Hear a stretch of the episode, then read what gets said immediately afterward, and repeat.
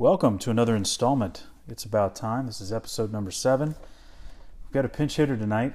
Josh got stuck downtown working and could not make it, so my friend Matt decided. He's not my friend; he's my brother-in-law. decided to join us.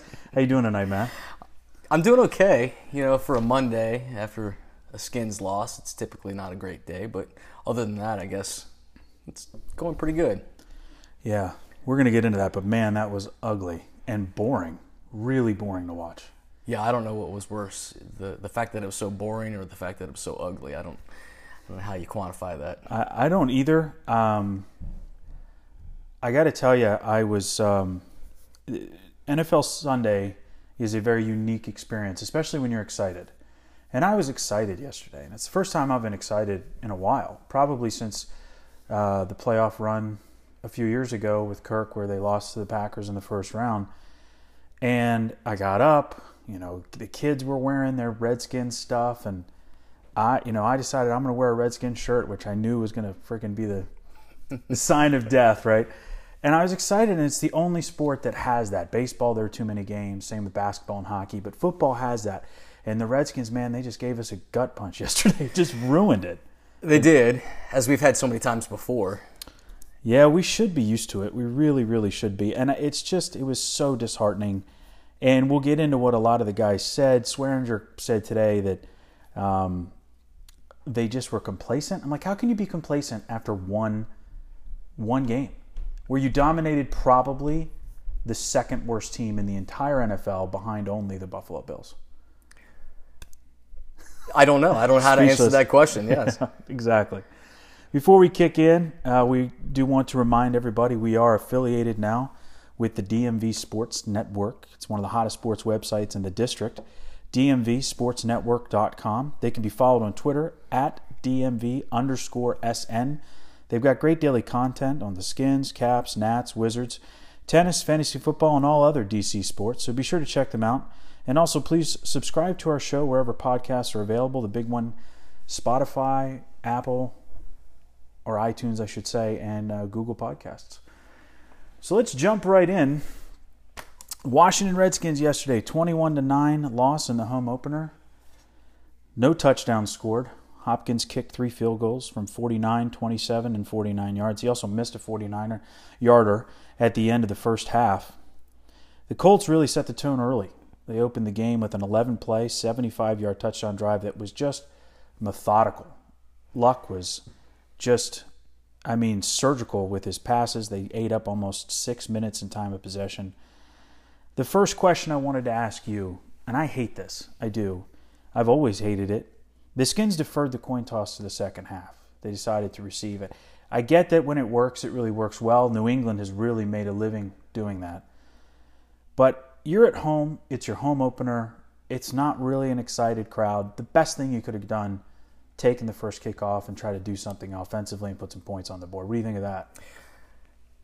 Well, they never seem to, to score a touchdown on their first drive. It seems like every time they get the ball, and they did it last week. Um, first drive, it had a nice drive, but it resulted in nothing. Um, and then with the way their defense played last week, I think that they had confidence in the fact that they could defer the uh, the coin toss to the second half, and then you know be able to to get the ball uh, after a, maybe a three and out or something like that, and take the ball down the field and score. And of course, that didn't happen. Um, the Colts were very impressive on that first drive, and and I, it certainly left me wondering what in the world happened to the defense from last week.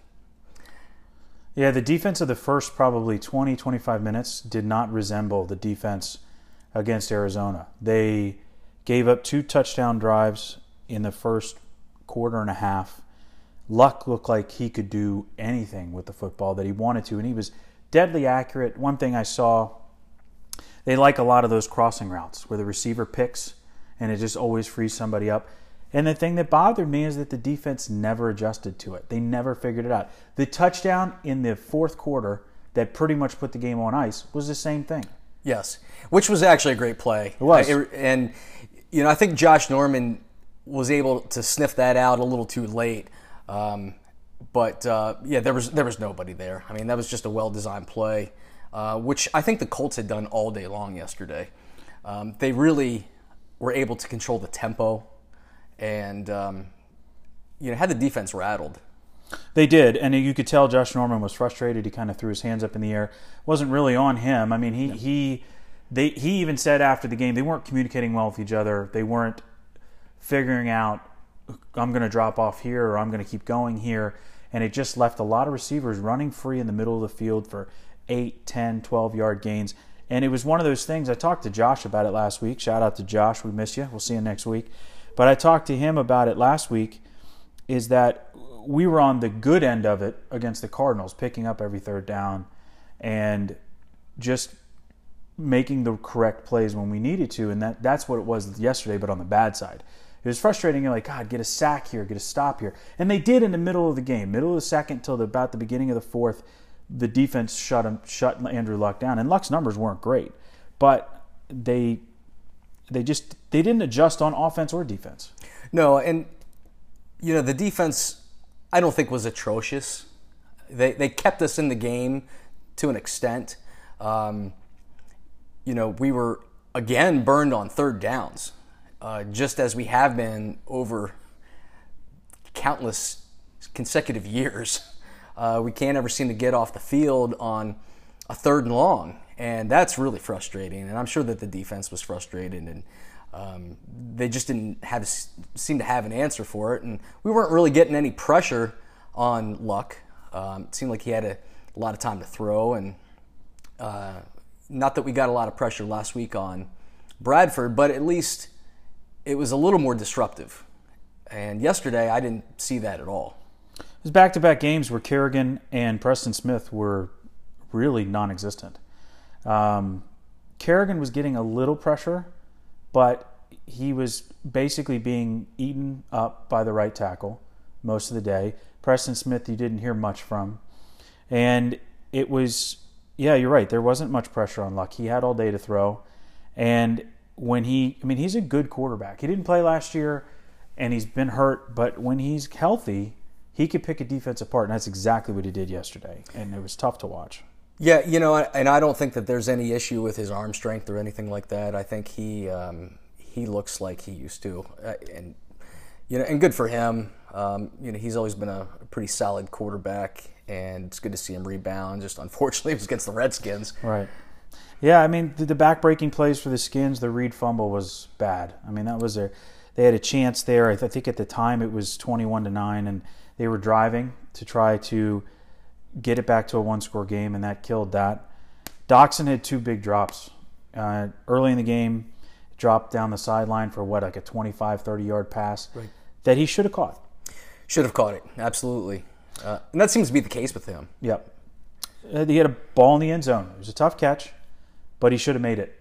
He had the size advantage, he had the leaping advantage, and the corner just got his hand in and knocked the ball out because Doctson had it in his hands.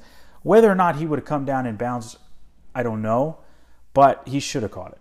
And that was a tough, that was a backbreaker for them because they had to settle for a field goal.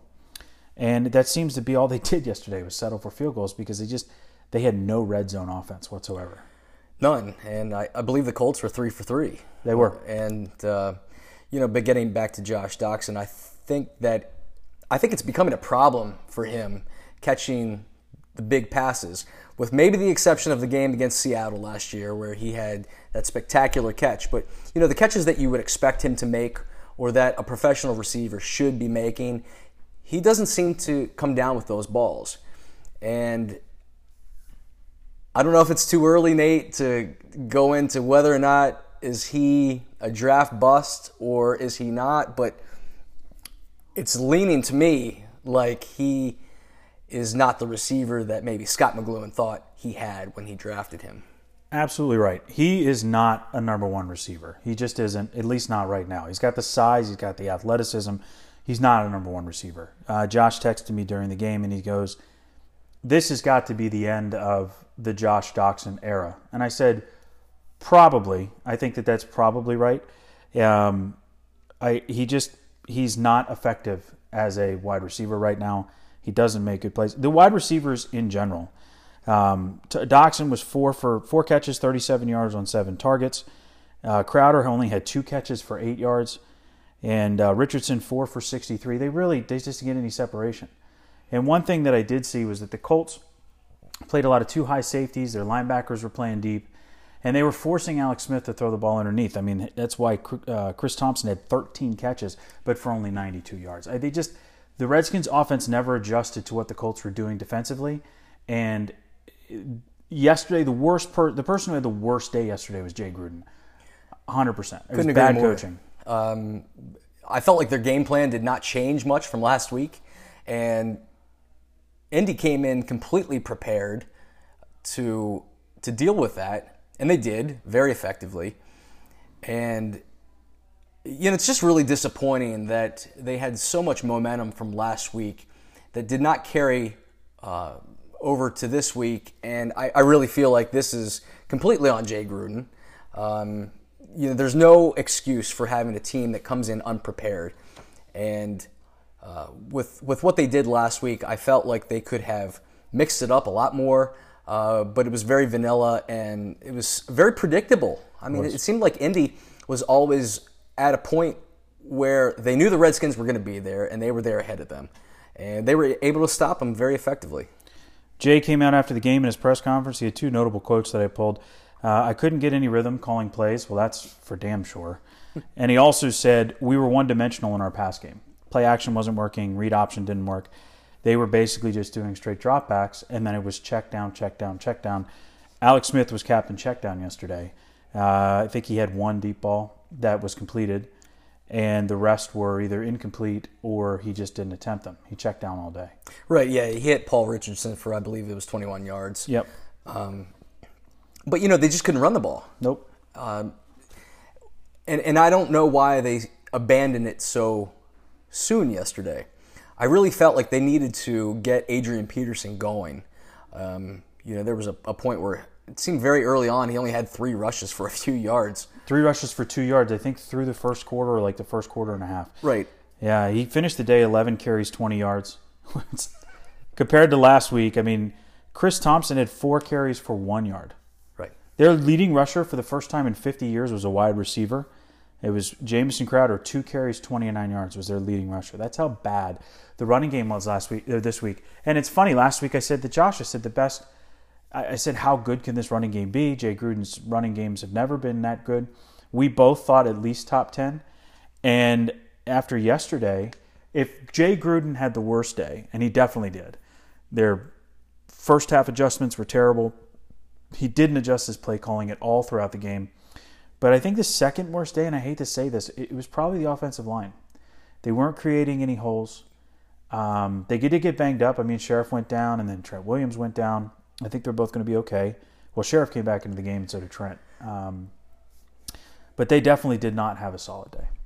No, and it, you know, I, I hate to keep rehashing this question, but you know, over the, the last few years when we've not had a very good running game and, you know, we've said, well, is it the running backs? You know, we haven't had that great of a, a running back or a running game since Alfred Morris. Um, and, uh, or, or is it the offensive line? Are they not as good as what everybody makes them out to be? I mean, we know how they can pass protect. And, and they did that certainly for Kirk Cousins the last couple of years. But if they're that athletic and, and able to protect the quarterback, why can't they run block? Because it just didn't seem like anything was working for them yesterday. I mean, you have arguably the best left tackle in the game in Trent Williams and a Pro Bowl right guard in Brandon Scherff. And those two guys are monsters, but for whatever reason, this offensive line is not creating the holes uh, to get a future Hall of Famer through. Right. And I agree with you. That they did last week against Arizona. Yesterday, it was a complete and total failure across the board. The defense looked good in the middle of the game. Uh, then the Colts put together put the game basically on ice with a 13 play, 75 yard touchdown drive in the fourth quarter that ate up six minutes of uh, time of possession. That made it 21 to nine. The Redskins were never really in it from from there on out. Um, it was just a total. I mean, if you there's a thing on our outline that says what went wrong. Everything went wrong. Really, everything went wrong except for Tress Way, who's the team MVP. everything went wrong. I mean, it was just it was one of those things. It was uh, my cousin Steven was at the game and he texted me and he said that's one of the worst games I've ever seen in person. and I don't know how you can deny that. We were watching it together, and uh, in in the makeshift man cave, and um, I just looked at you. I'm like, man, this is boring. It's bad football. It was bad football. It was bad football. And the Colts aren't that good. They're not gonna be that good. No, I don't. I don't think so either. Um, and maybe the Cardinals are just absolutely atrocious as well, and and maybe maybe the Redskins aren't that that good either. Um, you know, that's yet to be determined. But the way they played last week, I mean, there was never um, a moment where the game was in doubt. And it's been a long time as Redskins fans where we could have comfortably sat back and relaxed and watched the game knowing that they've got this in hand. And um, so last week was was very refreshing. This week was back to same old, same old. It was, yeah. I mean, it was um, a guy that we both listen to, Kevin Sheehan. He always calls the NFL a week to week league. And one week you can look like world beaters, and then the next week you can look like total garbage. There, he, he also always says that there's not a lot of uh, separation between the very best and the very worst. They're all professional athletes. They're all professionals. And I'm hoping that yesterday was just a blip on the radar screen and that they'll be able to rebound. I just, you have to wonder. DJ Swearinger said there was complacency. That's on the coaching staff, but that's also on the players. You can't be complacent after one win against a very mediocre team. You just can't be. Right. And, you know, I had some questions too. I mean, I was watching the game thinking, you know, where's Daron Payne in this game?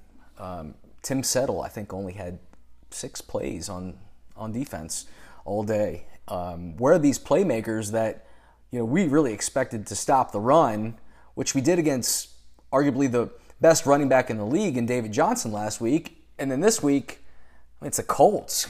Come on, you can't stop the Colts from running the ball, and they did it very well. No, Colts, uh, they ran the ball very well. I mean, they only had 75 yards rushing the week before. Granted, it was against Cincy. Cincy's got a great front seven. Um, I don't know. Daron was getting double teamed a lot. Jonathan Allen was too.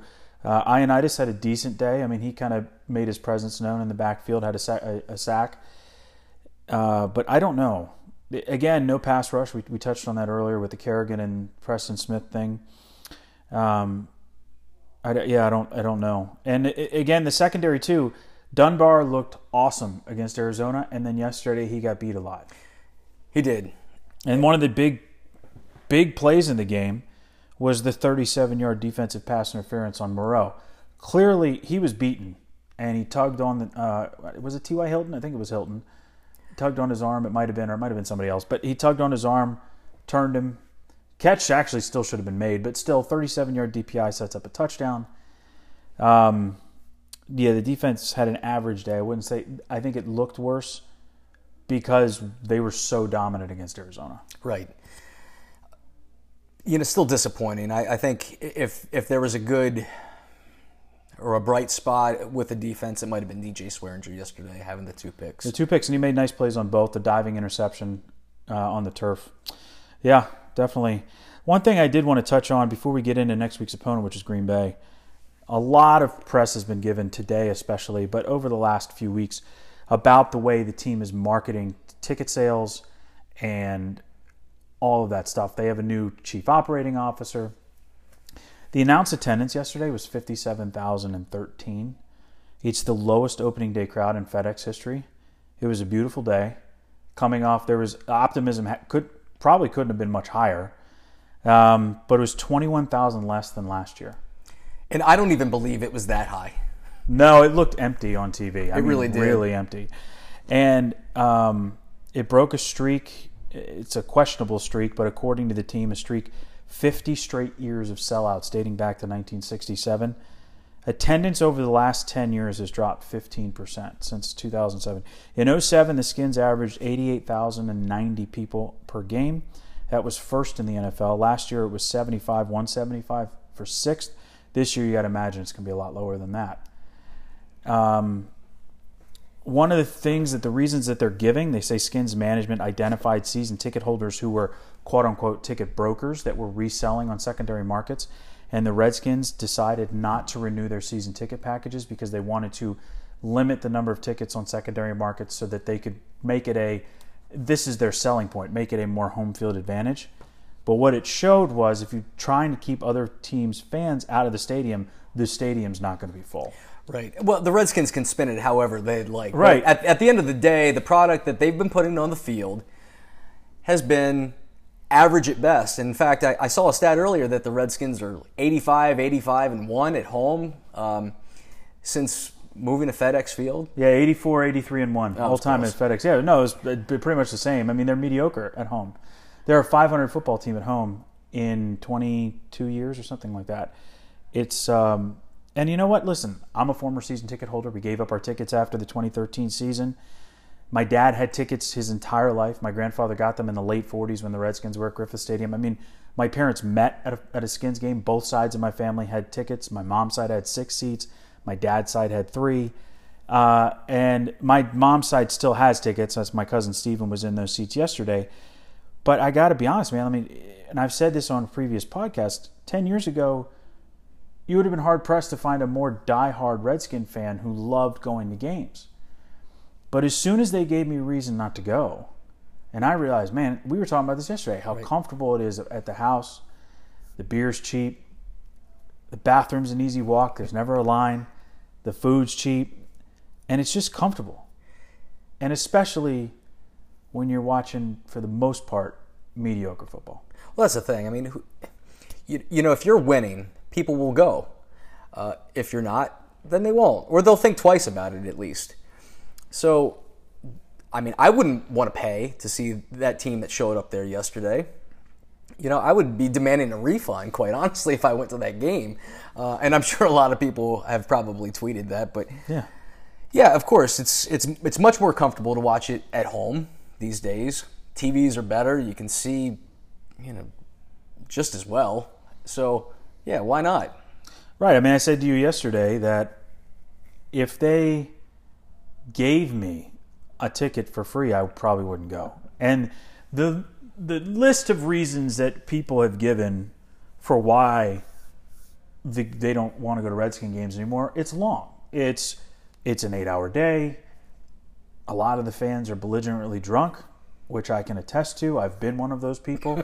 Although I was never in your face drunk, I was just drunk. Uh, I'm much uh, more mature now, but uh, at least I would hope so. Um, the long walk from the parking lots, the fact that it takes forever to get there and forever to get out, all of those things. But the bottom line is, and I agree with this, I read a Rick Snider piece today on 1067.com.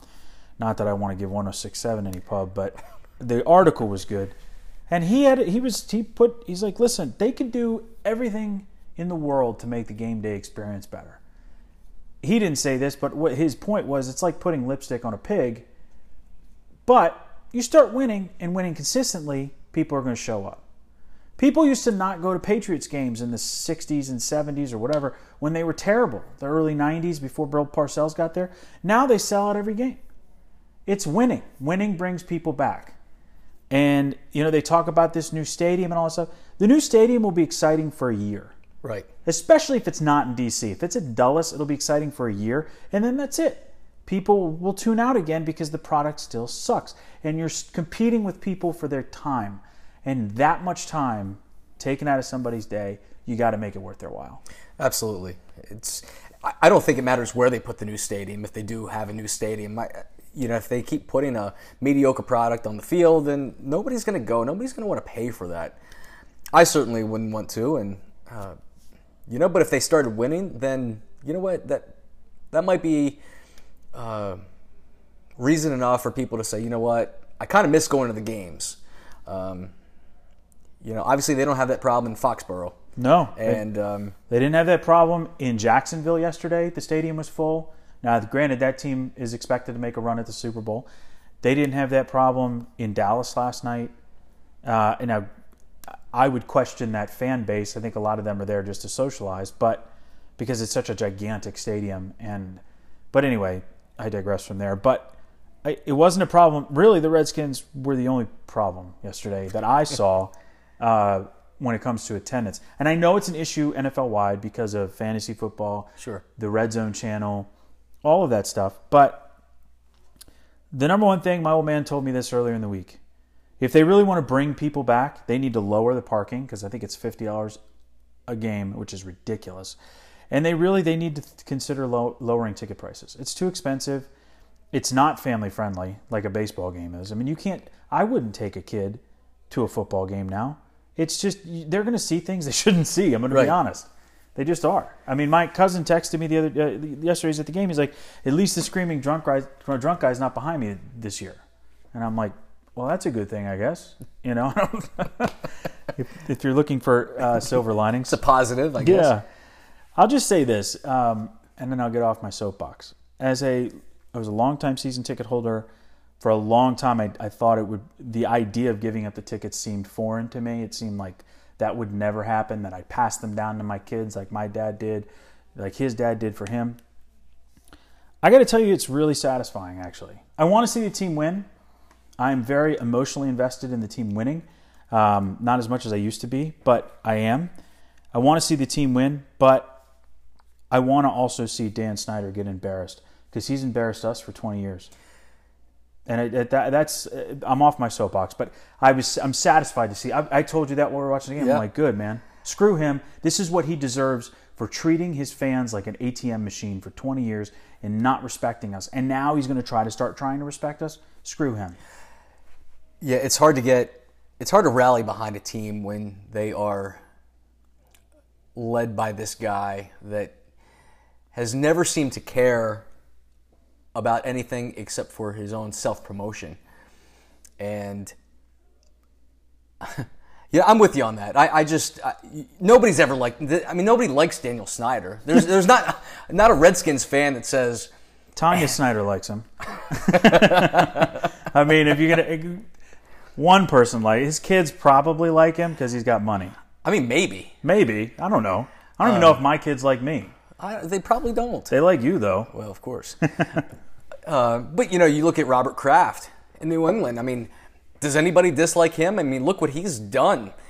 You know, people go there. I mean, they've got Tom Brady, which is is cool, but helps. Yeah, I mean, you know, if you're a Patriots fan, I mean, think about your quality of life over the last 16 or 17 years. Um, how much do people? How much did people love Jack Kent Cooke? I mean, he just he wanted to win. That's all he cared about. He wanted to win. He had a stadium that would sell out. He, he didn't gouge the fans. He just wanted to win.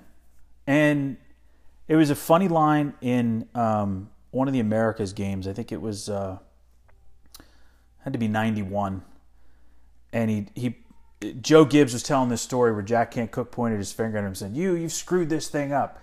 Your team's too old." And then he said, I just got bought out of this company. I've got like $40 million. I got to figure out what to do with it so that you guys can waste it on the team. And it, you know, it's just, that's the kind of owner I want. It's weird to say that, but that's, I don't want Dan Snyder who's trying to market the hell out of everything. Uh, I, I am beating this into the ground, but it, for years, I wanted there to be karma, and it's finally, his chickens are coming home to roost, to use a really worn out cliche. But I'm, yeah, thank you. Let's move on to the opponent for next week, the Green Bay Packers. They had one of the more interesting games yesterday. We uh, didn't get to see any of it really, uh, but it ended in a 29-29 tie against Minnesota. The old uh, Redskin Kirk Cousins had himself a day: 35 of 48, 425, four touchdowns and a pick. Compared to Alex Smith, who was threw a lot of passes, 33 of 46, but only 292 yards and no touchdowns. Um, the end of the game, in overtime, the Vikings were trying to drive down the field. Clay Matthews got called for a questionable roughing the passer penalty, which kept the drive alive. And then a missed 30, I think it was a 35 yard field goal at the end of overtime, basically made it a tie game. Uh, Minnesota outscored Green Bay 22 to 9 in the fourth quarter to tie it.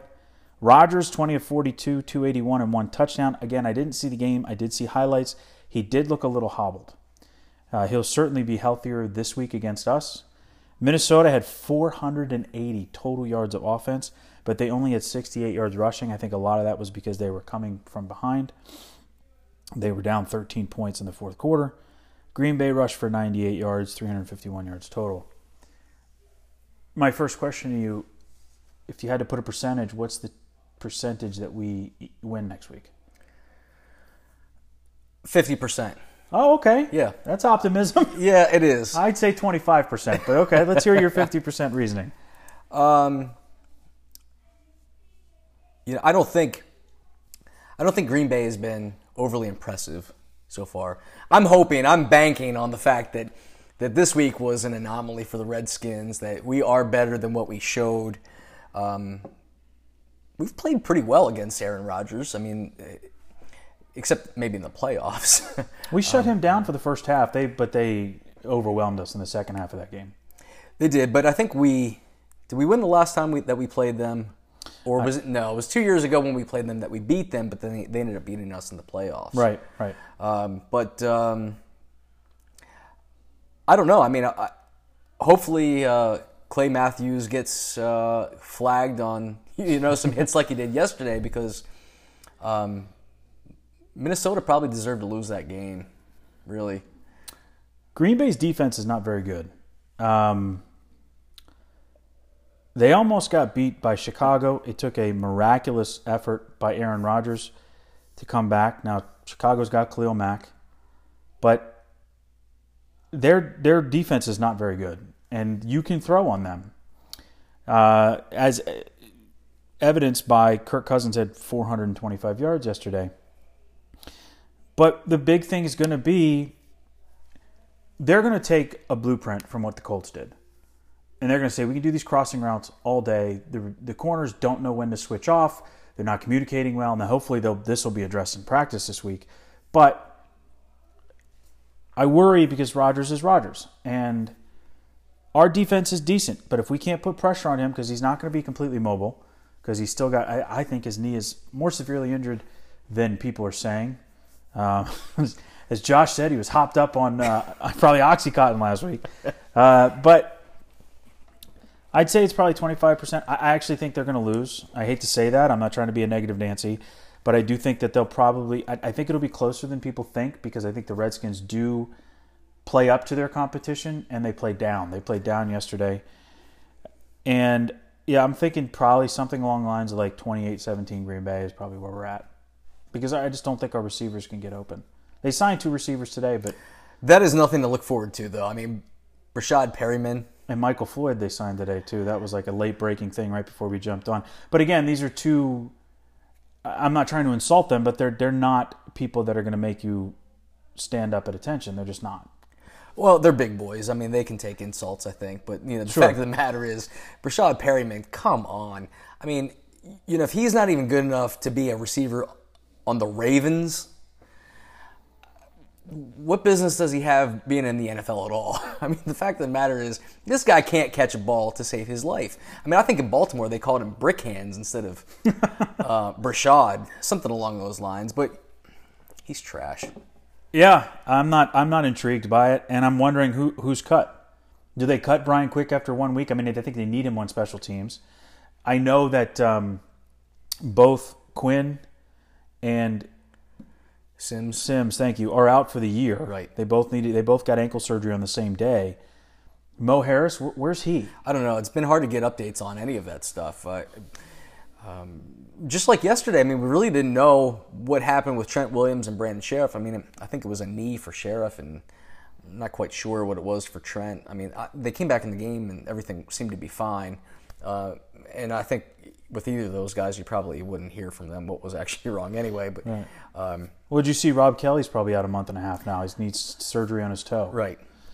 Yeah, they. Uh, Green Bay's a good football team. I think the Redskins, if they want to win next week, I think they're going to need to set the run up by throwing early, and you're going to need to back the linebackers off the line of scrimmage, and then that'll open up lanes for AP and Chris Thompson. I think they can't be afraid to come out and throw the ball around and I think their only, in my opinion, their only chance of winning is getting into a shootout. I think it sounds weird against the best, probably the best gunslinger in the entire NFL, but I think that's their only chance. I don't think they win. I think they get outscored like twenty-eight to seventeen, something in that in that neighborhood. I, my optimism is dampened from yesterday, but um, I still think they could be an average football team. I don't think. I, what I felt at the end of last week is like, wow, if this team stays healthy, I mean, they could be a lot better. But and we'll get into this when we go around the NFL. The NFC East isn't very good. No, it's not. And uh, obviously, Philly's got Carson Wentz coming back this week, so uh, you know that might be a shot in the arm for them. Uh, but uh, Dallas was not impressive last night.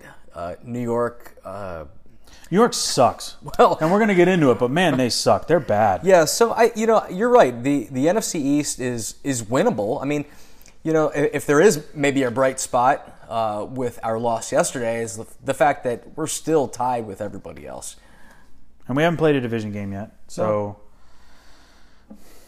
I'm not afraid of Dallas. And we're, we're going to get into this in a second. I'm not afraid of Dallas. I'm definitely not afraid of the Giants. And I think Philly is beatable. Their defense is good. I, it's going to be very interesting to see how Carson Wentz performs. He hasn't played in almost a year, and he's does he trust his knee yet? All of those things. It'll be it'll be interesting to see that. Well, you know, when we were in the preseason, I mean, one of the things that we talked about uh, during the preseason games, or at least through training camp, was okay. We really haven't upgraded our wide receiver position. I mean, we did get Paul Richardson in, but you know he's largely unproven, and we really didn't know enough about him because we didn't see him very often uh, since he played in Seattle. Um, it didn't seem like they really addressed the problem uh, of you know who was going to be the number one receiver because obviously they, they were counting on Josh Doctson to, to really step up. You know, we're only two games in. We really haven't seen that from him. Didn't really see a whole lot of it last year either. I mean, you know, there were a couple times where, you know, yeah, he made the catch that he was supposed to make, but, you know, he wasn't somebody that you could go out there and target every time. Um, so here we go in, in, into the season, and we really don't have a solid core of, of receivers. And I th- think that's the problem. I mean, that's a big problem going into um, the rest of the season. I mean, even though we signed a couple of guys today, um, you know, maybe Crowder and and Richardson can get on track with some deep balls, uh, but that that really worries me. Uh, you know, we were really looking forward to the running game improving, and uh, there was some optimism there, especially after week one. Um, and, and I still have optimism for Adrian Peterson, and you know what you get with Chris Thompson. So, yeah, No, I agree with you. I think the the receiving corps. We talked about it a little bit last week, Josh and I did, about the fact that they were non-existent, but they didn't need to exist last week because the running game was so effective and the screens, bubble screens, running back screens were working so well. They didn't need to. Yesterday they needed their receivers and they uh, uh, Richardson was okay. Crowder was relatively non-existent, and Doctson again dropped two key passes. Were they tough catches? No doubt about it. But a, a, uh, I almost said big league. A professional wide receiver makes those catches. Well- and uh, go ahead. you know, one thing that was really talked about um, during the offseason, you know, keys to, you know, a Redskins successful season is, you know, a healthy Jordan Reed. Well, we have a healthy Jordan Reed, but he was, you know, he didn't even catch a ball to the second quarter yesterday. Right. Um, so you know we've got a healthy Jordan Reed who who did fumble the ball. That was a costly fumble, which we talked about earlier. But you know what happened? I mean, you know, I think I even said to you before you even caught that ball. I was like, is he even playing? I mean, you don't even see him. They certainly haven't called his name. And um, No, he had six for 55, six catches for 55 yards. Vernon Davis, for the second straight week, one catch for seven yards. Non existent. Sprinkle, non existent. Yeah, their weapons are an issue. And these signings are not gonna are not gonna address the problem. My only my final question, then we're gonna move off the Redskins. How bad is Dez Bryant that nobody wants to sign him? I mean, really, it's got to be a combination of nobody thinks that he can do it anymore, but also his attitude is not worth bringing in. That has to be the answer. it has to be because the fact of the matter is, New England signed Josh Gordon today. So Traded for him, yeah. I wanted the Skins to get him. So you know, there's a guy who has you know a history of of drug problems and suspensions and you know, he'll probably go to New England and stop smoking weed and become Win a Super Bowl. yeah. Probably. I mean, he's the most talented receiver. They well, they had Brandin Cooks last year, but he's a good receiver, and he's been with the Browns. Yeah. So and he also hasn't played a lot. I mean, he, he has been suspended a lot, but I, it just it's really it's, it's interesting that there have been needs at wide receiver, and Dez Bryant is getting no calls. Um, one of my cousins said he thinks that it's he's overvaluing himself. I think he'd come in on a veteran minimum right now. Well, I do too, and I think that's. I really thought that was the reason that he didn't sign in the preseason. Uh, that the teams would wait until after week one to sign him just to avoid paying a higher price tag. You know, he's still watching the games in the same place we are, and uh, that's If- on our sofa. If nobody's called him by now, it's hard to believe that anybody will call him. That's all I can think. It, it is hard to believe. It's also hard to believe that, that Daniel Snyder hasn't reached out, Right. And it- because that would be the most Daniel Snyder thing that he could do. But Snyder's also close with Jerry Jones, and Jones has probably given him the inside scoop on why. Because Dallas could use him. Cole Beasley's their number one receiver. I mean, he, he's nothing special. Dallas could certainly use him, but it, something is there that uh, that uh, the teams have probably shared with one another. I don't want to say it's collusion, but uh, it sounds to me like he might be blackballed. Not blackballed, but he's just he, it's going to take somebody taking a chance. It's very possible, and I don't want to go this extreme. His career may be over, which is weird. He's not that old. No, he's not that old. I, you, you know, like you just said, I think maybe he is. Maybe he thinks that he is better than what he actually is, and, and the juice isn't worth the squeeze with him. Nope, it's not.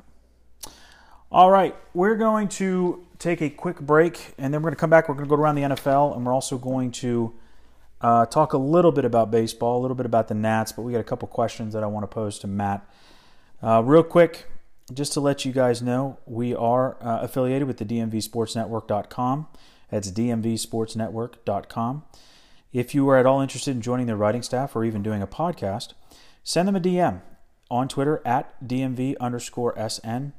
Uh, there's current need for Capitals and fantasy football podcasters and writers. If you're interested, send a DM to DMV at, or I'm sorry, at DMV underscore SN on Twitter and visit their website, DMVSportsNetwork.com. We have our own page on their website now. We're going big time. So uh, give us a look, give them a follow. We will be right back. We're going to talk about the NFL and then jump into the baseball. All right, Matt, let's jump into the rest of the NFL. We'll start with the NFC East. Last night's snoozer of a Sunday night football game. Dallas beat the Giants 20 to 13. Dak Prescott had 45 rushing yards with 16 to 25 for 160. Really not. I mean, he controlled the game with his legs, but they don't really have a passing attack. They just don't. They don't. Um, Allen Hurns, I don't know what he had. One catch last night, two catches. They have no tight ends. Insignificant. Yeah, they have no tight ends. Uh, Zeke, 17 carries, 78 yards, and a touchdown. Eli, 33 of 49 for 279 and a touchdown. Odell Beckham was kept in check, four catches, 51 yards. Two takeaways, and we've actually both already said them. The Giants, I am surprised at how bad they are, especially their offensive line. They got manhandled last night. Eli had no time to throw the ball. And I'm also I didn't think Dallas was going to be good, and I still don't think they're that good. I agree. Um, you know, first with the Giants, uh, this revamped offensive line. Um, you know, I tweeted last night that, you know, I can't believe that they they called it revamp. It looks like they got new guys that still suck. Yeah, they got Nate Solder, and I really thought I, I was a huge fan of that signing, and because he was great in New England, and he he's been okay, but the rest of the offensive line has just been they're a sieve. Eli had no Eli. The loss last night is not on Eli. He had no time to throw. He was running for his life. He was, and he was getting hit, and um, you know, and, and Saquon is, uh, who is quite a talent, and everybody knows that. Uh, he is not going to be able to make everybody miss, and it, I think it's going to be a long season for those guys and, and, until they get that thing shored up. Um, it's one of those things where I think if the, the recipe for beating the Giants, if you can take Beckham out of the game, which Dallas did, and they pretty much took him out of the game by double teaming him and bringing pressure. If you do that and you take a lead, it pretty much negates Barkley. And then they can't win. And Jacksonville did that to them last week. I mean, Barkley averaged two and a half yards a carry, other than he had a 68 yarder. And now Jacksonville's one of the best, if not the best, defense in all of football. I would not say that about Dallas. One thing it tells me, we said this earlier, the division is winnable, surprisingly winnable, at least through two weeks. Surprisingly winnable. It is. Um, you, to me, it, it doesn't look like the Giants have have improved at all. I mean, they still have the same receiving corps, which really is is probably one of the best in football. They have a, a solid second year tight end in Evan Engram, who I think is is a pretty good playmaker. And Saquon Barkley can certainly catch out of the backfield. I think he led the team in, in receiving last night, if I'm correct. He did. Um, you know, and and he's going to be a weapon for them. Uh, and he's awesome to watch, actually. He is. I'm bummed out that they have him, but Giants, in my opinion, I mean, and again, it's only two weeks in. They'll be lucky to win six or seven games this year. I'd probably say Dallas will be lucky to win more than eight. Do you think that that Eli is at a point where he might get benched this year? I mean, you know, he's really taken a beating these first two games. Well, he was benched last year too, uh, which upset a lot of people in New York. Uh, I watched these first two games. I'm not putting it on Eli. I think he can still play. But when he's running for his, he's not a, he's never been a mobile quarterback. When he's running for his life, I mean, he was accurate yesterday. I mean, completed almost 75% of his passes, 33 of 44. It's just he just he has no time. I can't. I keep saying it. He has no time to throw the ball. I, I don't like to beat up on offensive linemen, but their offensive line is terrible. Chris Collinsworth said it over and over again last night. Well, it must be true. if Chris Collinsworth says it, it's the gospel. Um, and you know the fact is, when when Eli Manning runs for his life, that means he took like three steps. Um, yeah. You know, because the fact is, he can't he can't get away from anybody. No. Um, and he had the Eli face going, just the oh, it was me. You know, the kind of the Eeyore, like the oh bother. Like he just he never exudes confidence. But I, uh, I I actually felt for him last night that he was running for his life, and Dallas played better. But I, I, I don't neither neither of those teams scares me. The team that I thought was going to be the juggernaut in the NFC East, I thought Philly would be. Their defense is very very good, but they got manhandled. Might be too much, too strong Fitz had a huge day. Fitzpatrick, 27 to 33, 402 with four touchdowns. Djax opens the game up with DeSean Jackson, for those of you that aren't former Redskin fans. Djax opens the game up with a 75 yard touchdown reception. Uh, Nick Foles had an okay day, 35 48 for 334, but they were coming from behind all day. Philly only had 94 rushing yards. Um, do you think Wentz makes an immediate impact? I don't know. Uh, you know, I think Nick Foles has uh, filled in admirably for them, and that's an understatement. He won Super Bowl MVP. I guess so, but you know, Wentz got him there. He did. Um, I mean, he got them to the playoffs. Yeah, totally. and uh, you know, the fact of the matter is they they were uh, last year able to run the ball very well, and of course, you know, they, they picked up Jay Ajayi, you know, towards the end of the season. Um, and you know he's kind of a question mark for me because you know he got hurt yesterday in the first half of the game. He came back in the second half. He did score a touchdown, um, uh, but you know he's a pretty good runner, and uh, I think that Philly is going to be okay. I still think they're the ones that are going to win the division. Oh, they are definitely the class of the division. I, th- I think they're still a 10 or 11 win team. I definitely believe that. I think if the Redskins want to win a division, they're going to have to win a minimum of 10 games. And now I, don't really see that coming. The gauntlet that they have to run through now of quarterbacks they're going to face in the next it's not two weeks, but they play Rodgers by week, Brees. It's going to be a huge test for the defense. But again, the NFC East is not. I think the. I'm a homer. I think the Redskins are the second best team in the division. I don't think that's a question. No, I, I, I mean I think that's fair to say. It's not saying much, No, it's it's not. Um, but the Bucks did win 27-21 yesterday. They led throughout. Uh, really dominated Philly. A game that I'm sorry. Go ahead. well, you know, Philly gave up two 75 yard touchdown passes. Yeah, one to D Jackson, then the other was it to. I, I can't remember who it was to. Yeah, I don't remember who it was to, which you know is is sort of exciting, except for the fact that we don't have a you know a downfield threat. Nope. Um, I thought Richardson might be, but he's you know, Richardson's got some wheels. Um, he's been an inside guy so far though. yeah, but um, you know, it'd be nice to take advantage of something like that. I mean, if that's um, if that's a glaring weakness with Philly, um, you know, hopefully the Redskins can exploit it when they face them. I agree. Another game that you and I watched after the Redskin game was televised in the DC market, Jacksonville New England. Um, Jaguars won, and uh, Brady, 24-35 for 234 and two touchdowns. I think I have it in my outline that was 31-30, but I think it was 31-20. Um, yeah, they won comfortably. Bortles had probably the best game of his career. 29 of 45 for 377 and four touchdowns. Patriots are going to be fine. They're the Patriots. And they just got Josh Gordon. But um, I will admit, I didn't really believe in Jacksonville, but they are a legit contender in the AFC.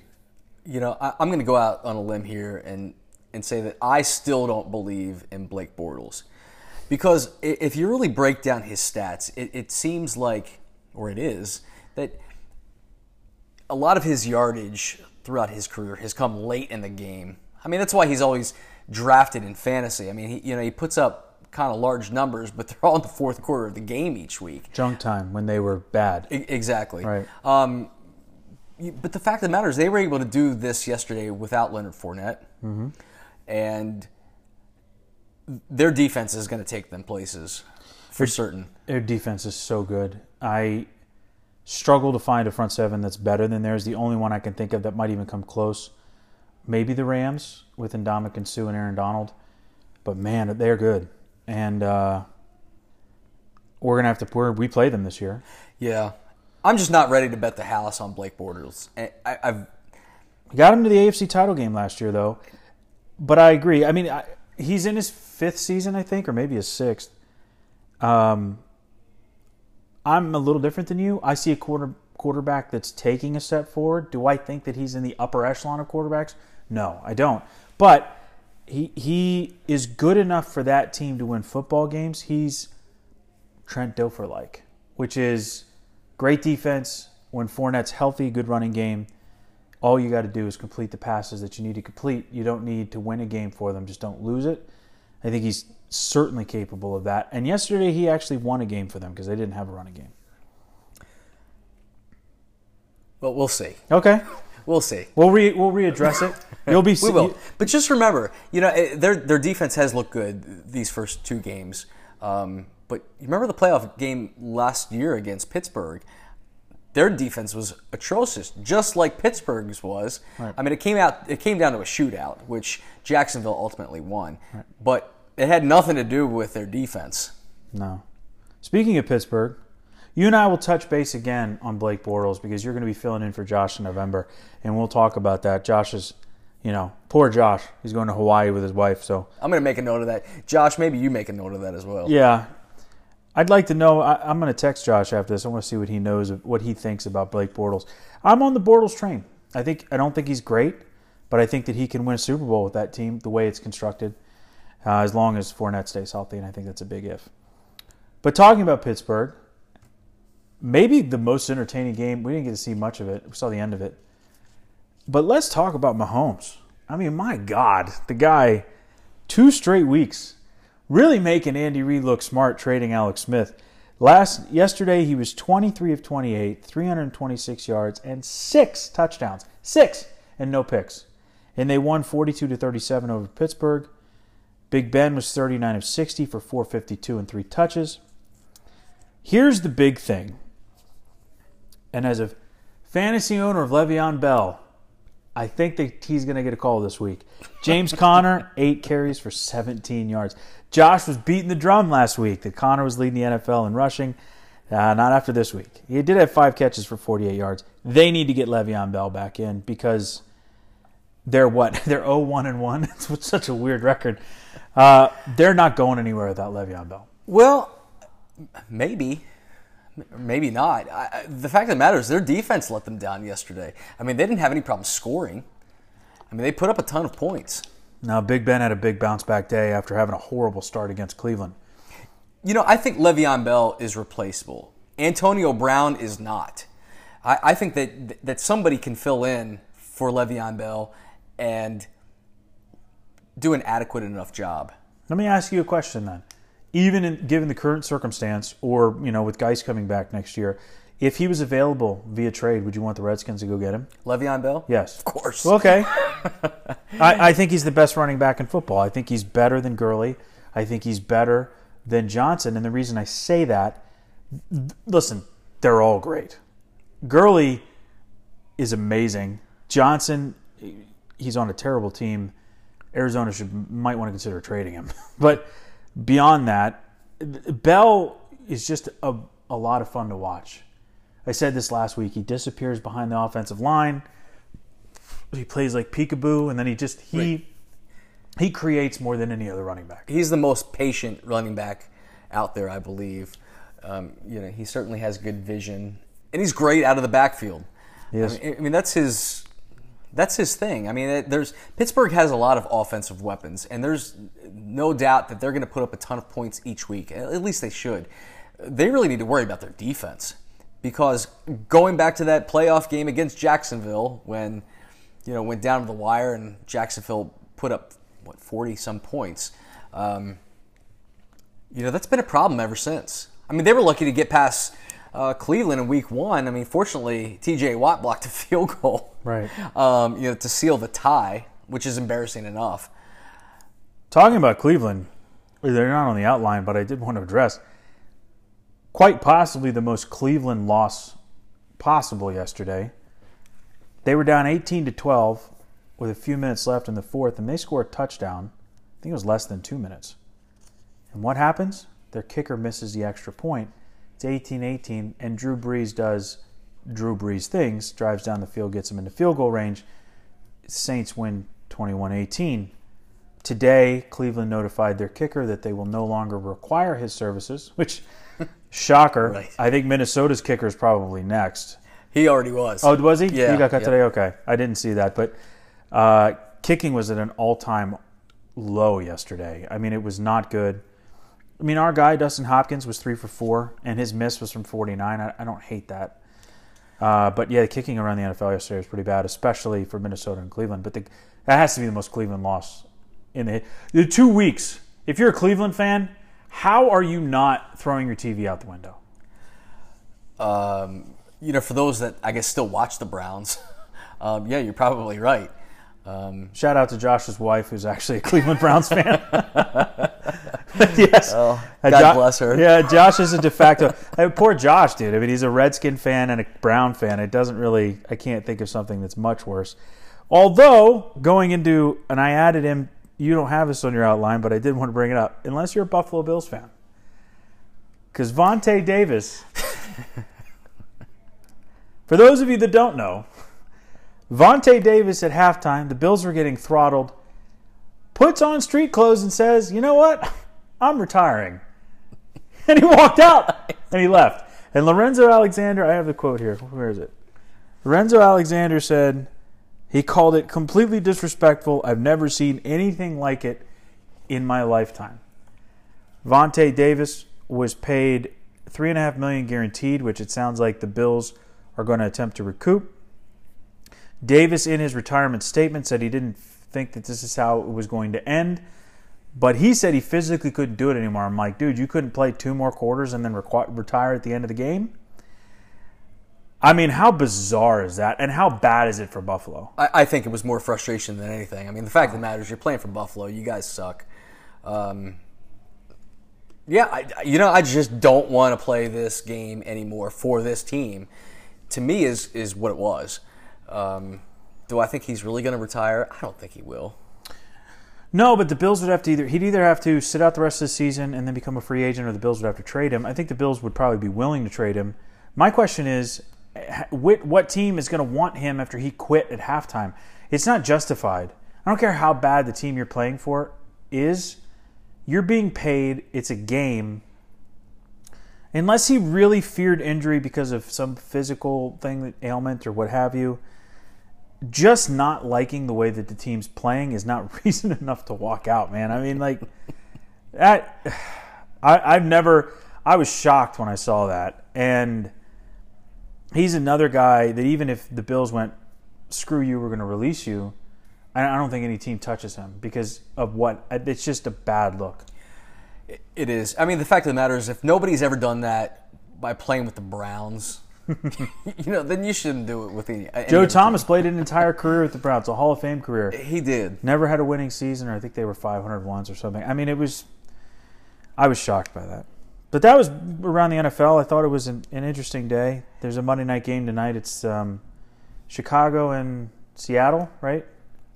Chicago and Seattle, yes. Right. And, eh, you know, listen, I do want to point out, uh, going back to, I believe, your first podcast in which you said that Cleveland would make the playoffs. I did. I stand and, by that. And, and I texted you immediately after listening to that podcast and saying, listen, I want in. You know how many people took me up on that bet? I've got four people. Probably everybody you know. The only person who didn't was Josh. For some reason, he's like, I don't want to take your money. Uh, I got my buddy, my buddy Roki in South Carolina. We've got a bottle of whiskey on it. Mm-hmm. Um, and my cousin, I have, I think, a hundred bucks. I think you and I have some action on it. I'm going to stand by him, man. Listen, they're not as bad as people think they are. And the AFC North, not that good. The Bengals are good. I don't think that their success will be sustained. That they did dominate the Ravens on Thursday night. I don't know if that was more the Ravens or Cincinnati. I'm not quite sure. I mean, you know, those Thursday night games are, are sort of unpredictable. I mean, the, the, teams only have a few days to prepare, and uh, Cincinnati clearly looked like the better team on Thursday night.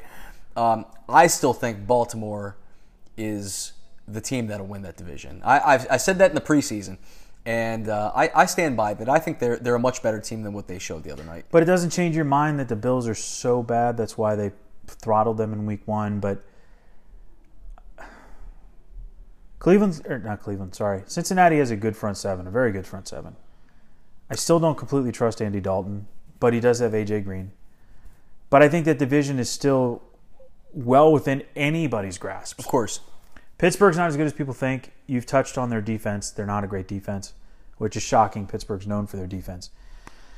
Um, yeah, I still I still think that I, I think that I don't think Tyrod or is it Tyrod, whatever it is. I think it's Tyrod. Whatever. Uh, Mr. Taylor. I don't think he'll be their quarterback all season. I think you're going to see Baker Mayfield. I think he could provide them with a spark. I still stand by it.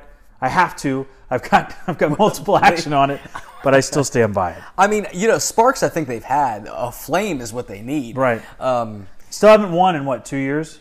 It's been a long. It's time. been a long since RG three. Yeah, that's right. He's their last winning quarterback. Good for good for Super Bob, right. or not so Super Bob. All right, let's jump into baseball real quick. I know the Nats season, there's 12 games left. The Orioles season, Matt, diehard Orioles fan, uh, uh, do we even, we don't even consider them a baseball team right now, do we? I mean, are they still playing?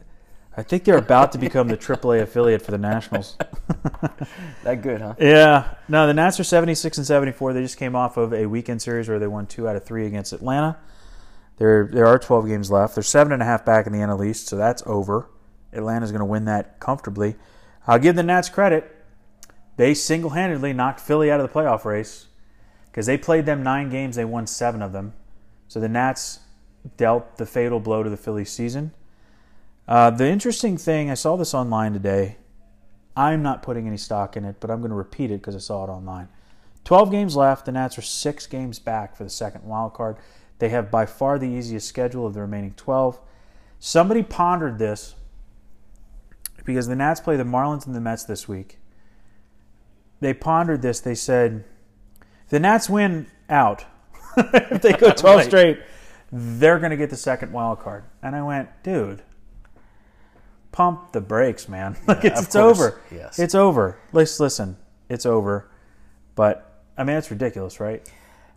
Yes, it is. It, and, and for those of you who are listening to this, I am not a Nationals fan. You're also not an FP Santangelo fan, just like I can only out find to FP. Yeah, I can only find co-hosts that don't like FP. Right. Um, My wife likes FP.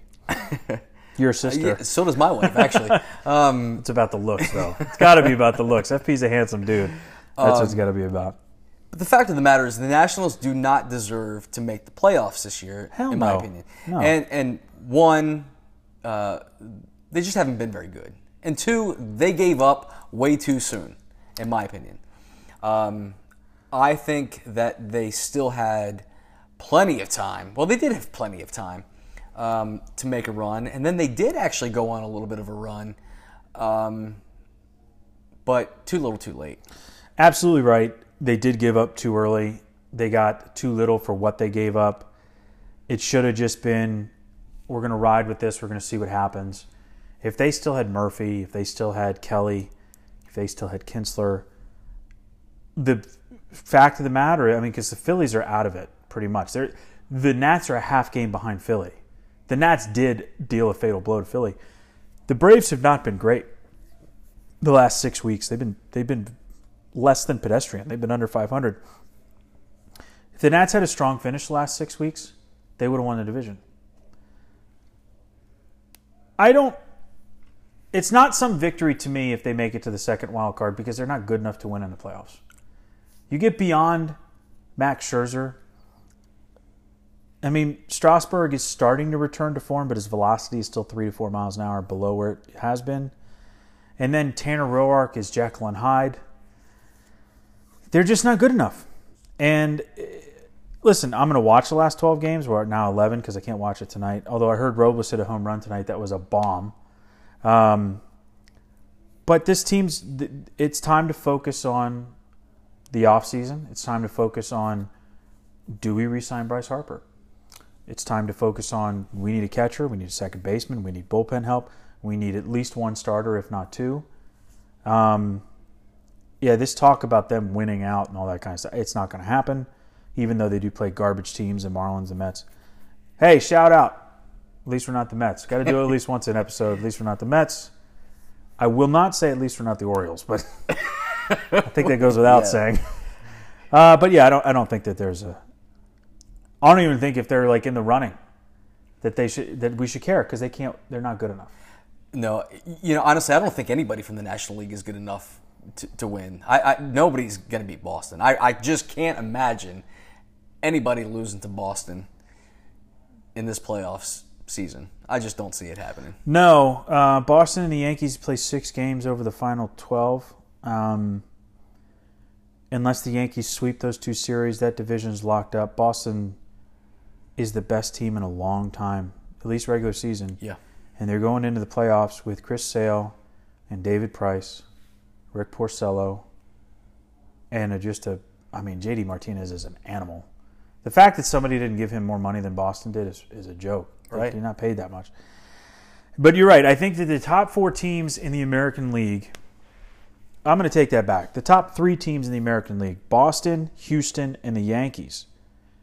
And let's talk about the Yankees for a quick second. We both don't like the Yankees. No, we don't.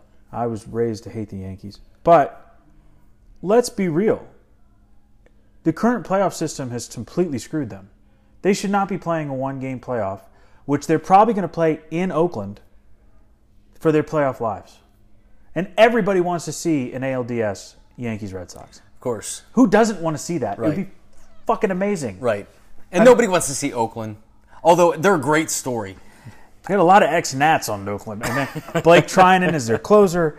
They've got uh, Yusmeiro Petit, who's a former Nat. I mean, it's just, yeah. Um,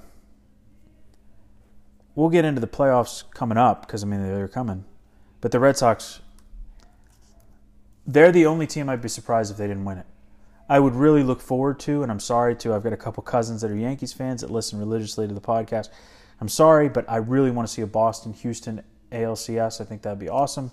But those top three teams, Boston, Yankees, and Houston, I don't think any team in the National League is better than them. I don't either. The Cubs are not better than them. no. Uh, the Dodgers are not better than them. St. Louis, Milwaukee, no. Atlanta, hell no. Atlanta will be lucky to get out of the NLDS. They're they're a year, year and a half ahead of schedule. I don't. I mean, they just lost two or three to the Nats, which is just one series, but um, that series really also gave me a lot of like what could have been, because you can see flashes of what the Nats could have been. Right. Well, I mean, the fact of the matter is, you- you have Juan Soto. So if there's a reason to watch, it's for him. Right, we're going to get into that in a second. But the last two things I wanted to touch on with the Nats before we talk about Juan Soto, I think Max Scherzer probably cost himself the Cy Young Friday night. He gave up six earned runs in four innings. I feel for him. I still stand by. He's at like two five three ERA. deGrom's at one seven one. Max still leads in the other six major categories, but deGrom's probably going to win it. I think um, he'd be an MVP candidate if they were in the playoffs. Max Scherzer he'll never listen to this, but I just want people to know it's an honor to watch him pitch every fifth day. I feel like I did when I was in school in Boston and I got to watch Pedro every fifth day. It's the exact same thing to me. You know, Nationals fans are very fortunate to uh, to, to have that. And it was actually kind of funny a few minutes ago when you said uh, how the, the Nats need starting pitching. Because as an Orioles fan, where we don't have any starting pitching, Right. I mean, you'd be hard pressed to name two starters on that team. I mean, I, I of course can do it, but uh, Andrew the- Cashner is one of them, right? and Cobb, they got Right. those two, but they traded Gauss, Gausman. yes, who's actually done well since since joining Atlanta. He beat uh, Max Scherzer on on Friday. Of course, he did. That's Yeah. the most Baltimore Orioles thing I've heard. It is. Markakis is having a career year for the Atlanta Braves. If you want to talk about former Orioles. Um, and finally, Bryce is at 34 home runs. Uh, I'm going to lose my bet with Josh. I said that he'd get to 40, so I'm going to owe Josh 50 American dollars on that.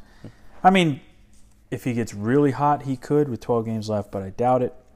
Bryce is still going to have himself a hell of a season, and we're going to touch on that. Actually, let's jump right into it. We're going to talk about my question to you as a non Nationals fan. Mm-hmm. How good is Juan Soto? He is awesome. I mean, he is to me, uh, or any baseball fan should watch this kid play. Um, if, It's he a is, if, if he is a kid, of course. Oh, easy, Joe Simpson, with your racism. But uh, no, he's something special. I mean, the guy can hit the ball a mile, and uh, you know, hits for average, and just he's really, really fun to watch. I mean, it, it's really somebody I think you can rally behind um, if you don't have Bryce Harper around next year. So I wish I had him on my team. I read an article this week by Tom Boswell who said that Juan Soto is the greatest teenager that's ever played the game. Greatest teenager prior to him was Mel Ott, Hall of Famer Mel Ott, who had over 500 home runs. Mel Ott, at the age of 19, had a 921 OPS, and this is all based off of OPS, which is now, I guess, the new gold standard for offensive stats. Other notable 19 year olds who played significant time in their 19 year old season Bryce Harper had an 817 OPS, Mickey Mantle at 792, Ty Cobb 749, Ken Griffey Jr. 748. Juan Soto currently 954. Does that mean anything? Probably not. But I mean, because if you look at it, right, who's best player in the game? Mike Trout. Mike no, Trout, no absolutely. question. His 19-year-old season, he only played 40 games. He got sent down to the minors. He batted 220, five homers, 16 ribbies. He had a 281 on base, and his OPS was 672. It's not an indicator of how great he's going to be, but the majority of 19-year-olds who have played this well, nobody's played this well, but the majority that have played well, I mean, you're talking about Mel Ott, Hall of Famer, Mickey Mantle, Hall of Famer, Ty Cobb, Hall of Famer, Ken Griffey Jr., Hall of Famer. It's amazing. The guy was not a well-known commodity. He only played a handful of games last year before getting hurt. It's amazing. It really It- is. It is. It's it, it's almost like he slipped through the cracks in a way, um, because you just don't see people that age, or even at 22, 23, um, doing what he's doing right now. So, you know, when Mike Trout and Machado and Harper, when they were, um, you know, at that age, they, I don't know, they just weren't at the level that I think Juan Soto is at now. Not offensively, no. Um, The reason why Juan Soto is not going to win the Rookie of the Year, and I'm going to say he's not going to win it. The reason he's not going to win it is because Acuna is almost as good offensively. If you're just going off of OPS, Acuna's at 942. Now Acuna's a year older, or two years older. I think he's 21. It's Acuna's defense. Acuna is at seven defensive runs saved on average. Soto's at negative five. It's a big difference, and it's also based on base running. Acuna has 14 steals. Juan Soto had three in a game over the weekend, but he only has five. So if their offensive numbers are a wash, Acuna has more home runs. His defense and his base stealing are going to put him over the top. But you're right. He's just he's a unicorn. You don't see that from a 19 year old. No, and there was a point I believe was somewhere in July where I, you know, just go ahead and give Soto the uh, rookie of the year because he, I mean, to me, he is. He's he- he's a guy that every team wishes that they had, and I mean, he he's, he looks so polished to me. You know, eh, eh, you know, if as, as somebody who roots for a team who has really no polished people, Right. um, I, I really enjoy watching him play. I, I, I think he's something special. I, I I think he's got a good shot of winning Rookie of the Year. You know, I think what uh, the justify the, the thing that would be the most democratic would be if both of them split it, um, because Juan Soto does have better offensive numbers overall, especially in on base percentage, where Acuna is at 368, Juan Soto's at a ridiculous 421. Soto's walk rate is 16.6 percent. The guy has next level knowledge of the strike zone. Absolutely. Uh, my favorite thing about Juan Soto at bat is the way he carries himself, and he digs in, and it's bravado. Don't get me wrong. We've talked about this on previous pods, but he he just he's like, bring it, bring it, you know. And if when he strikes out, he doesn't hang his head. He's like, you got me, but I, you know, I'm coming. Right. And I think he's going to be great for a long time. And if Bryce Harper does not re-sign here, it's going to be because of the emergence of Juan Soto, the talent of Victor Robles, and the steadiness of Adam Eaton. Real quick, um, we've talked about OPSs for other notable 19-year-old seasons. The one I found interesting, Mickey Mantle played 96 games. Soto has played in 104. Mantle batted 267. Soto's at 305. Mantle had 13 home runs. Soto has 20. And on base percentage, Mantle was at 349. And Soto's at 421. Mantle's one of the greatest players of all time. Again, it's one year. But these are the names that he's put himself with. with. And it's just got to give credit to Mike Rizzo. Have to. As an Oriole fan, you wish that they had him. Well, maybe. I you know I, I, I like Dan Duquette. Um, Dan Duquette's great. Yeah, he's not going to be an Oriole next year, though. Neither is Buck. You know, but the fact of the matter is, uh,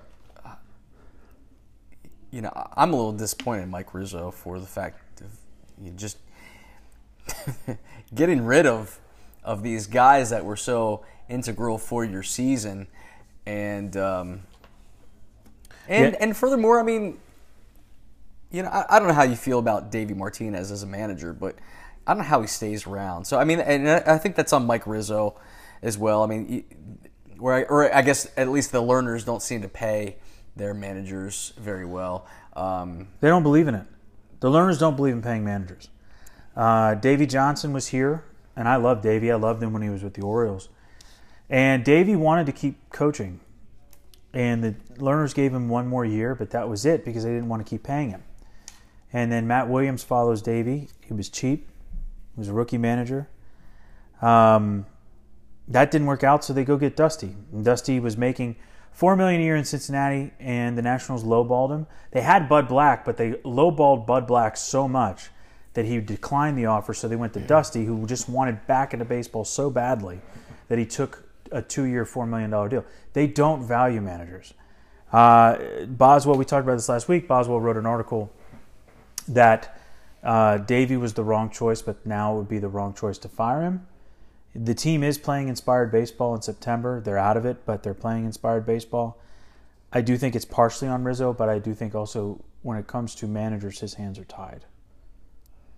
Personally. But if Buck Showalter's a free agent, if the Lerners are not willing to go, we'll give him six million a year, let's do this. Then honestly you have to question how much they want to win. Because to me, and I think you'll agree because you've watched the Orioles consistently, Buck's one of the top five, six managers in all baseball. Of course, and he's great with young talent. Right. And uh, Nats I mean, have plenty of that. You know, and if anything, wouldn't the Lerners want to stick it to Peter Angelos by, you know, taking Buck Showalter off their hands? I mean, it'd be amazing because the Orioles owe the Nationals quite a bit of money. I think it's in the neighborhood now of like 150 million dollars. That's just nonsense, Nate. Okay. That's fake news. All right, fake news. Sorry. Let's jump into your Orioles for a second. I sent you an article this week. Jon Heyman reported that the Orioles several years ago, I think it was what, 2013, 2014? I think it was 2014, were in contract negotiations with Manny. It would have been an eight year deal at $64 million. At the time, it would have been an unprecedented deal for somebody with so little service time. And Manny wanted 70 million, not 64, so maybe a million a year. And the Orioles did not continue negotiations, and now Manny's gone. As an Orioles fan, how does that make you feel? Because you would have uh, had him for at least another three or four years. Right. Um, so the uh, Roch Kubatko actually had tweeted out yesterday, I believe, that um, that offer came before Machado's first knee injury, which was in 2013. Um, you know, it, it makes me sick because I think of what we got in return, and that's this albatross of a contract with Chris Davis. And, you know, Manny Machado is, I mean, he was the, the best player that we've had, that we've drafted in a long, long time. I mean, really, probably since Cal Ripken. Um, and the fact that we could have had him for so cheap, oh my gosh, it's heartbreaking. This is what it is. It was the right decision by his by his agent, of course. But he he misses Camden Yards a bit because he's playing in a pitcher friendly park in L.A. His numbers are not as good. It's still they're still good, but they're not as good as they were in Baltimore. Um, Josh had said to me that it didn't really matter to him. He's an Orioles fan as well, but it didn't matter to him because Manny wouldn't make that team a playoff team right now. You guys are so so far away currently from contending that it would have just been like you know like Mike Trout is right now with the Angels. You've got a superstar and then either an aging Albert Pujols or a albatross of a contract Chris Davis, and then you know you traded Schoop. Your bullpen's basically been decimated by trades. Uh, you know Britton's gone. Um, Brad Brach is gone. He's in Darren O'Day's gone too. He's in Atlanta. He's in Atlanta, yeah. So if I were an Orioles fan, I'd be bummed out just because I would have liked to see Manny stay here, but um, it wouldn't have made you guys playoff contenders. You probably still would have traded him it, with that contract. Have, uh, you would have got a bigger, bigger haul and trade because he would have been under team control. Well, well, that's just it. And, and, and nobody wanted to see Manny go this year. We understood why he had to go, mm-hmm. um, but you know, it's it's really nice to have somebody that you you you know watch come through um, the system and and play at a caliber that he uh, has played at and just was able to sustain all these years.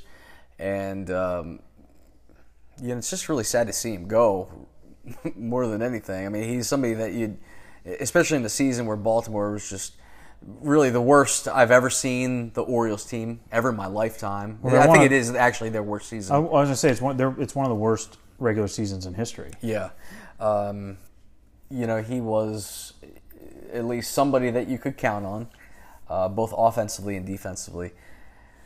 Uh, would he have made? Would they be a playoff team next year? No, they're not going to be. It's just it's going to be a while for the Orioles. I mean, uh, you know, the fact is, Peter Angelos has the money. It is not a money problem with Peter Angelos. He's got some of the Nationals money, yeah. um, According to MLB. But uh, you know, they, they've they've not drafted well. Um, even with Dan Duquette, we've we've not drafted well with Dan Duquette. It's it's going to be a, a, a, long while, and for any of you Orioles fans uh, listening, well, sorry. Yeah. Last piece I wanted to talk about another Jon Heyman article I read this week, and I wanted to just get your reaction to this. Bryce Harper and Manny Machado are the two best position players to hit the free agent market since probably Alex Rodriguez in 2007 the question that Jon Heyman posed to 18 anonymous executives across Major League Baseball uh, who's going to get more money? Who's worth more money? Some of the points that they brought up, one executive said that Manny's more consistent, he gives you more wins above replacement, and has more defensive skill. So obviously his choice would be Manny. Uh, kind of a prevailing feeling among the executives Manny's more likable, has less drama.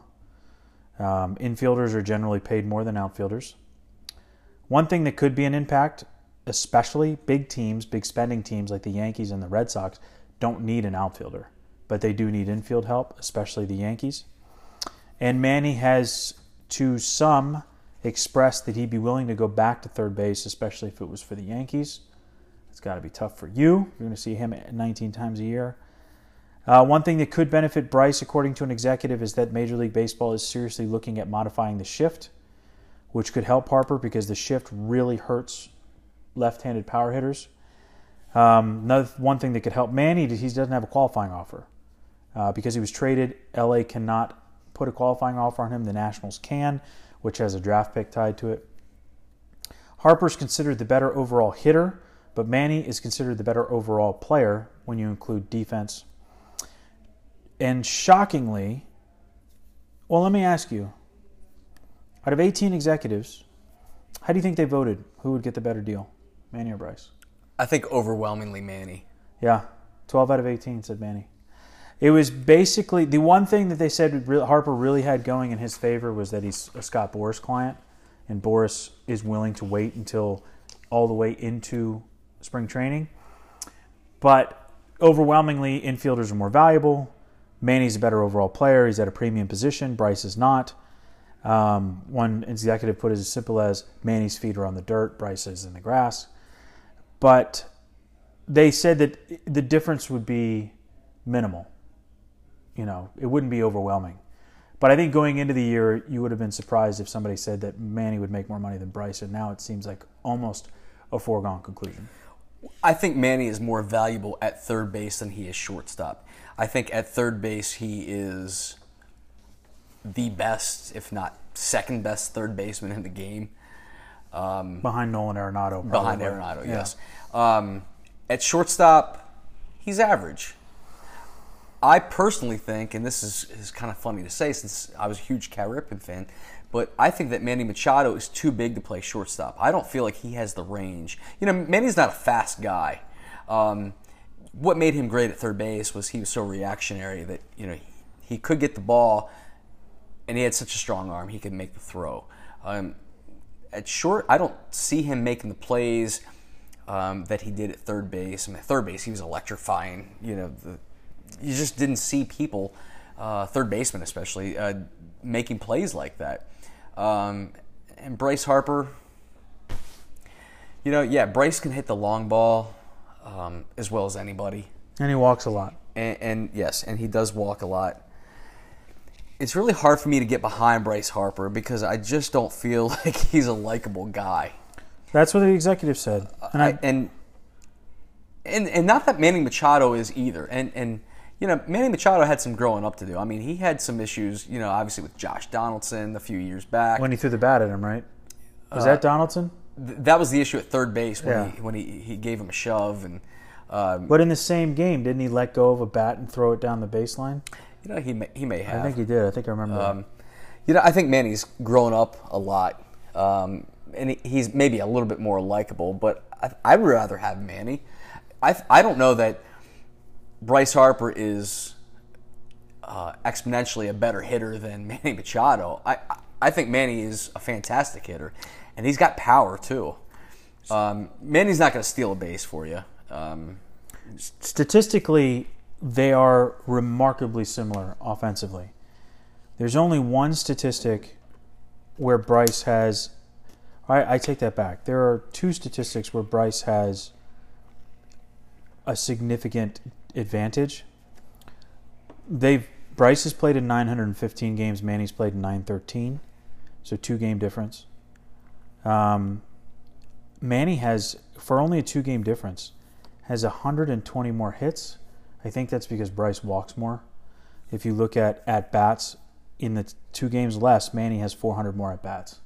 So it's got to be walks, and that's shown in on base percentage. Manny's average on base percentage over his seven year career is 335. Bryce is 387.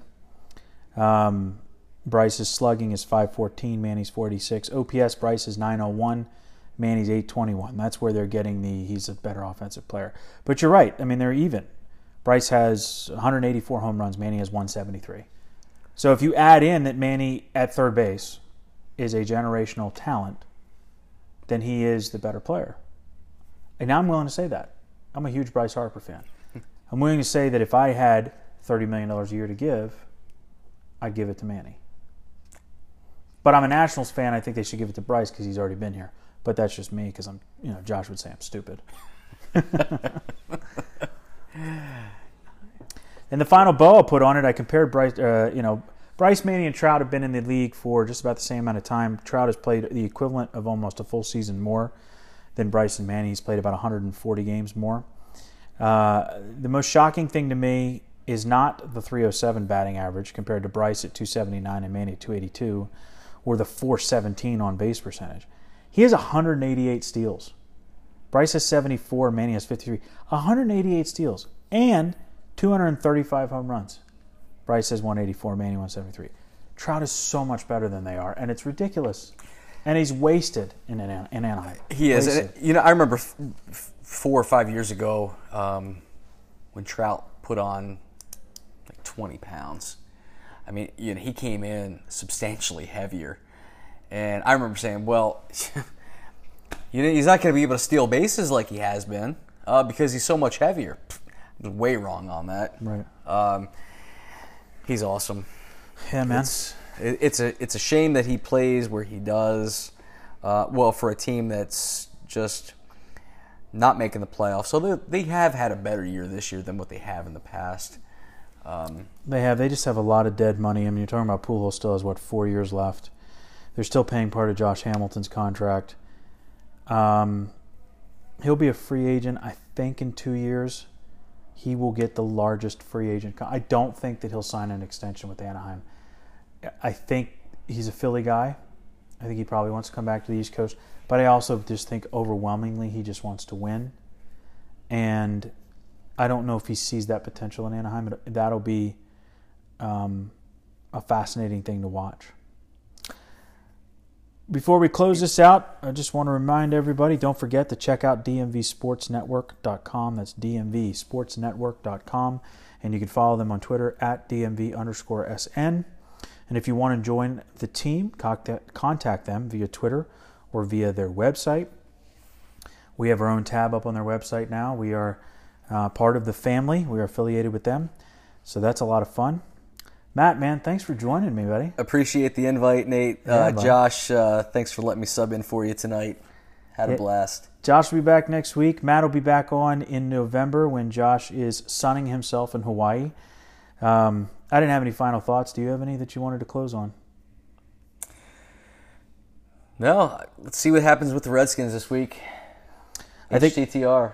HTTR, baby. Hail to the Redskins. I think I don't want to be a pessimist, but never bet against Aaron Rodgers. I think that's probably the way I feel. Uh, but I did say they'd be 2 0, so don't listen to me. My predictions are garbage. anyway, guys, thanks for listening. Follow us on Twitter. It's about time ITS about time DC one on Twitter. Let me know uh, how you guys feel. Follow us there, and don't forget to subscribe, whatever platform that you're using. Thank you guys for listening, and we will see you next week.